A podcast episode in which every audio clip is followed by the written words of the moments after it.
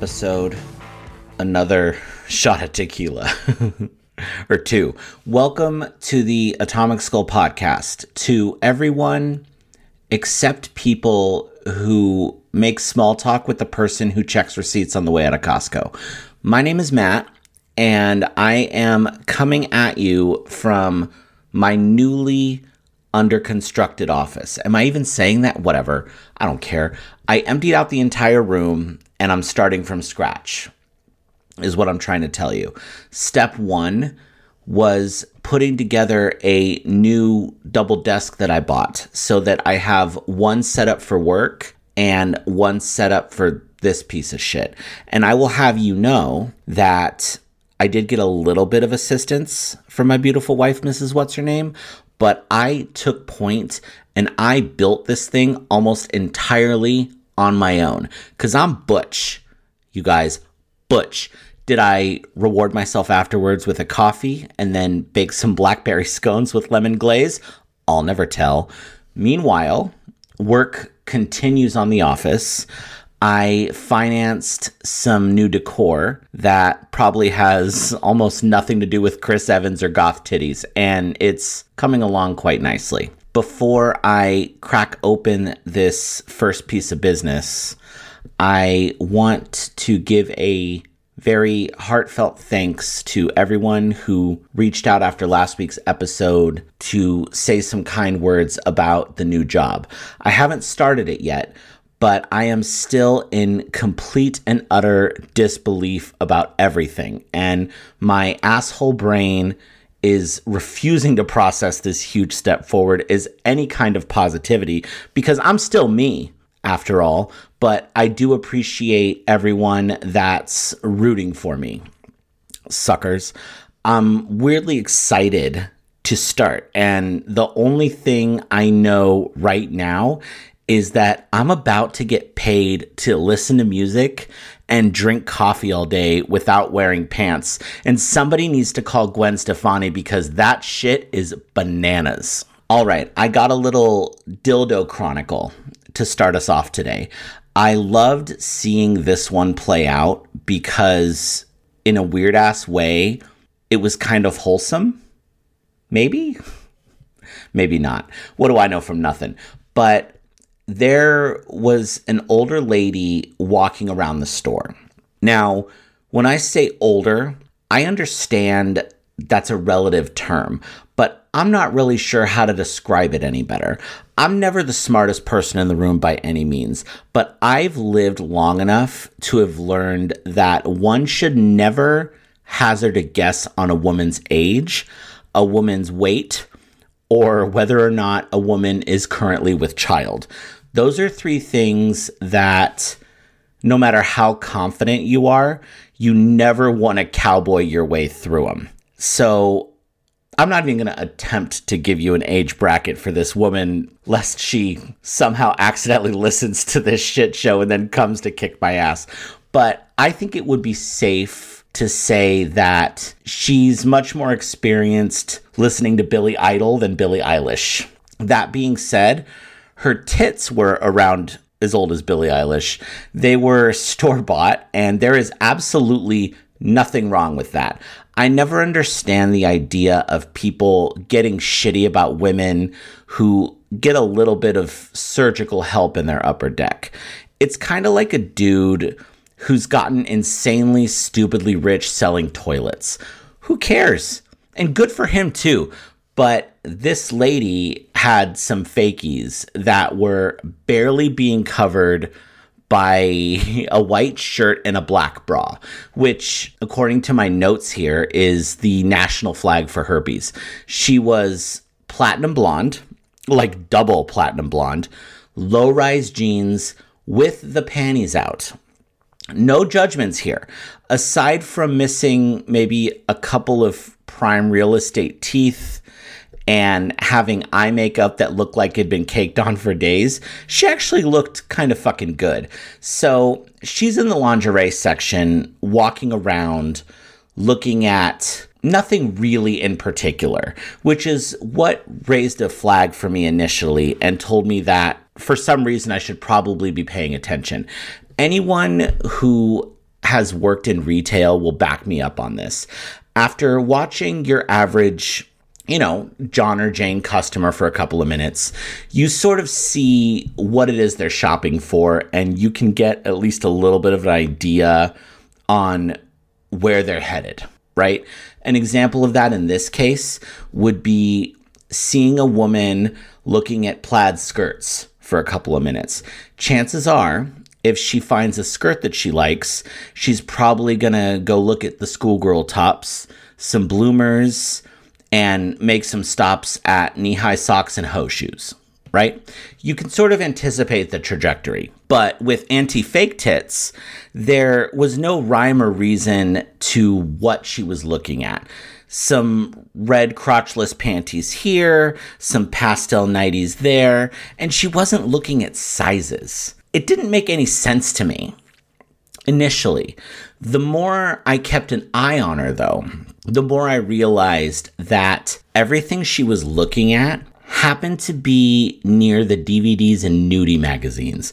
Two things that I, and probably you, are dumbfounded that people actually pay money for in 2024. And the customer who tends to be over there, more often than not, are lonely older men. I've mentioned this before. These are not outgoing, kind, pleasantly scented men. There's a lot of sleeveless shirts and military fatigues going on in that section of the store. Now, the next thing that I clocked after realizing anti fake tits was staying near the DVDs and magazines was that she was posing. She was looking at a lot of things on the lower racks, but she was doing it very sexfully. Does that make sense? And the dudes who were in the DVD section were falling for it hook, line, and sinker. When she noticed that a dude was looking, she would try to strike up a little conversation. None of which I actually heard, you know, because I was I wasn't just standing there watching it all unfold. I was actually working, but I did hear a few things here and there, some little, you know, whispers and cute giggles and shit. And that's when I realized this bitch was on the clock. She was straight up soliciting lonely dudes in the DVD section at the dildo store. And I probably should have stopped it, but I was frozen because I was shocked at how incredibly good of a business model that was. And you are goddamn right, she had a dude pay for a couple of pairs of crotchless panties and then left with him. It took her less than 20 minutes to find someone, and good for both of them. Here's to hoping the dude woke up the next morning missing a couple hundreds out of his wallet and not a couple of kidneys. While I am on the subject of the dildo store, I did put my notice in with them, and they were none too pleased, as you can imagine. I've been on the other side of that table as a recruiter and a leader, and I get it. When someone puts their notice in, my focus as a leader is on the business in front of me, right? It isn't that I'm not happy for them and all of that horse shit, but they are now someone I have to replace. And that's where my energy has to go because otherwise, the rest of the team that is staying is going to have to pick up that slack. And I don't want to do that to people that I have to see 40 excruciatingly long hours every week. So I'm not expecting any kind of fireworks show or parade when I put my notice in. But the response that I got initially was pretty fucking ice cold, which again, I totally get it. And I responded in kind. And that is going to bring me to my first gold star question of 2024 and maybe my favorite gold star question that I've ever asked so far. What is the professional way that you say go fuck yourself? Obviously, we can't really say that at work, But we all know there's codes that we use that are 100% kind and informational on the surface, but what you're really saying is suck my ass. I'm going to give you a couple of examples to kind of kick your tires and light your fires in case you're not entirely sure what I mean. So, for me personally, my go to when I want to say go fuck yourself to someone in a professional way is thank you for the input. My amazingly wonderful, badass, hysterically awesome sister Georgia loves this question. And over a couple of glasses of wine, we talked about it. And her version of it is, and I quote, I'll take that into consideration, end quote. Fucking A plus. Same flavor of asshole, and I love it. Possibly the one I got when I was asking around a little bit that was the ice coldest was one word noted. Yikes. Atomic Skull Podcast at gmail.com if you want to email me your answer. At Atomic Skull Podcast on the Instagrams and the TikToks if you're in the mood to slide into the DMs and let me know your favorite professional way to say go fuck yourself. If you aren't following me on the socials just yet, make sure that you do. I post on Instagram often and I'm posting on TikTok like whatever the opposite of wildfire is. uh, speaking of segues, I did go to a concert. Oh man, it's been quite a while back now. Easily over a month. So this is all like old news at best. But if you haven't heard it, it's news to you. So we went to see Billy Joel and Stevie Nicks. And as you might imagine, because I'm bringing it up on the program, I have some thoughts. Firstly, parking was 70 fucking dollars. That's seven zero, my dudes. Those people who run the lots around the stadium saw white people coming from a mile away and jacked up the prices appropriately. I want to be mad, but that's like the second best business model that I've seen recently. And 70 was the cheap parking, by the way. I saw shits that were $110. The absolute audacity. I don't really have any bits about it because I'm still so fucking shocked. And Seckenberg, a funny little thing for anyone who has lived not in the desert at some point in their life. People at the show were bundled up like they were sitting in a blizzard. And I'm talking the full complement gloves, boots, toques, scarves, winter coats that were thicker than a bowl of oatmeal. And I still heard people complaining about how cold it was. You guys, the temperature never dropped below 64 degrees. And I was barely able to stop laughing just in time for the show to start. Now, I thought the show was fantastic, but this was definitely an event that was catered to and for my beautiful wife, Mrs. What's Her Name. Stevie Nicks is her spirit animal.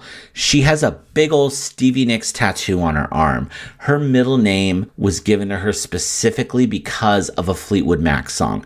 And this was the first time she had ever seen Stevie live. And I've just never been so grateful to be with her anywhere as much as I was to be with her at that show at that moment. Stevie played the song she was named after. And I got the privilege of holding my wife's hand and watching tears pour down her face while she sang along. I live for those once in a lifetime moments, you know, particularly at concerts where you have thousands of your brothers and sisters around you singing along to a song that you love. I've had a few of those myself over the years, and let me tell you, it is fucking powerful. It really was one of the great things for me these last few months to be able to share that with her. It was also my first time seeing Stevie Nicks in concert. And I have a few things to say about it. One is that she was fucking awesome. I love Fleetwood Mac so much and I love her solo stuff, but I wasn't sure what to expect when it came to the live show. I was pleasantly surprised. You know, what? fuck that. I was blown away by how good she was.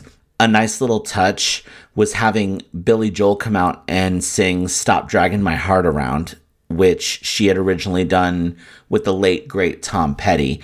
That's another once in a lifetime concert moment that I'll never see again.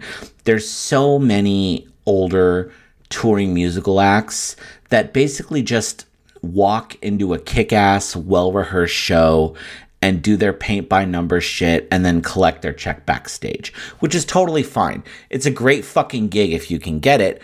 Not at all in this case. I was so surprisingly pleased.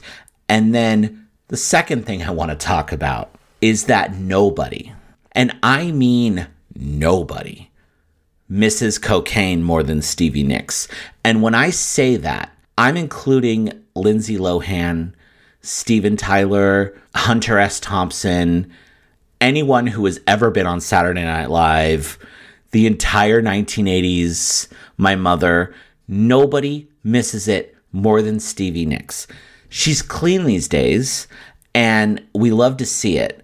But imagine for just a second, if you will, the 70s and 80s at the height of her popularity. Stevie's handlers would wake her up at 6 p.m. because there's a 900% chance that she slept through sound check. They would get her dressed in a black lacy fucking number, throw some coke up her nose and a tambourine in her hand, and she would instinctively go to town. And that was before the show would even start. The only indicator she had that told her she was on stage was the one bright light she saw that wasn't a spaceship. What a wild fucking time. Now, Stevie does have to put a little bit of effort into her performance, but she still kicks maximum ass. And then Billy Joel came out and did what he does, and Mrs. What's Her Name ate it up just like a hot tortilla. She has the biggest crush on Billy Joel, which I've mentioned on the program previously. Stevie made Mrs. What's Her Name cry out of her eyes.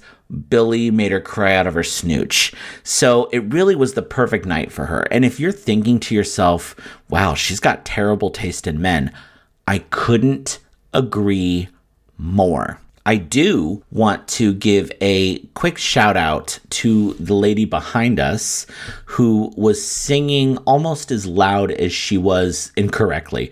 I don't think she got one single word to any of the songs right, was completely off key, and missed every single instrumental cue. like now that I think about it and I say it out loud, it might have been Olivia Rodrigo. Boom! Topical. I know young people things. Let's fucking go. The only line longer than the ones Stevie snorted in the 80s was the line for the women's restroom. It was brutal. And in the most entitled moment of my white male life, when I went to use the bathroom between sets, I actually said out loud to nobody in particular, Holy shit, the men's restroom has a line. If I was wearing pearls to the show, I would have clutched them. Don't worry, the line moved super fast, so I was not waiting long. If you are wondering though, how much of a complete fucking asshole I am, after I was done taking a pish, I went to the line for the women's restroom to find Mrs. What's Her Name, and I said really loud, Holy shit, the men's line moves so fast and I'm already done. High five! The dirty looks I got from every woman in earshot were so good, they should have been fattening. I think Mrs. What's Her Name is still waiting in line to pee. I should probably go pick her up. I'm not going to do a song of the week by either one of those two artists because I feel like that's too easy and too on the nose. And this week is one of those ones that I really like because there's no real songs or artists that I feel like I have to do. You know what I mean? I can really go any direction I want with it, which is a rarity for me. Now that things in my life are picking up and I'm feeling a little bit more like myself again, I've been on kind of a hip hop kick lately. A little bit of swagger, a little bit of confidence, a little Jesus Christ, I sound like Mambo number 5 out here. But Last week we went with Springsteen, which is a beautiful song and I hope you listen to it. For this week, let's hop on a train from Jersey over to Philadelphia, which is an incredibly underrated city for hip hop. Now, obviously, the first thing you're probably thinking is the first thing I would be thinking Will Smith. I'm not going to do Will Smith. If you want to pause the program very quickly, since I mentioned it, and sing the Fresh Prince of Bel Air theme song, though, I wouldn't be mad at you. Philly has some incredible talent. Beanie Sigel and Meek Mill are both fucking amazing. Uh, Lil Uzi Vert, is from, I'm pretty fucking sure he's from Philly as well. Eve, who I fucking love, is from Philly, but I want to do something a little bit more top shelf this week. And I want to go with one of the greatest bands of all time. And that's right, I said band. And you can come fight me about it. Song of the week is The Seed 2.0 by The Roots. And it is about to blow up the Atomic Skull Podcast Songs of the Week playlist on Spotify. The hook is catchy as fuck. The beat is amazing. The flow is killer. Black Thought, who I'm pretty damn sure co-wrote the song, is one of the most underrated rappers out there. He's the he's the he's the main like rapper singer for for the Roots.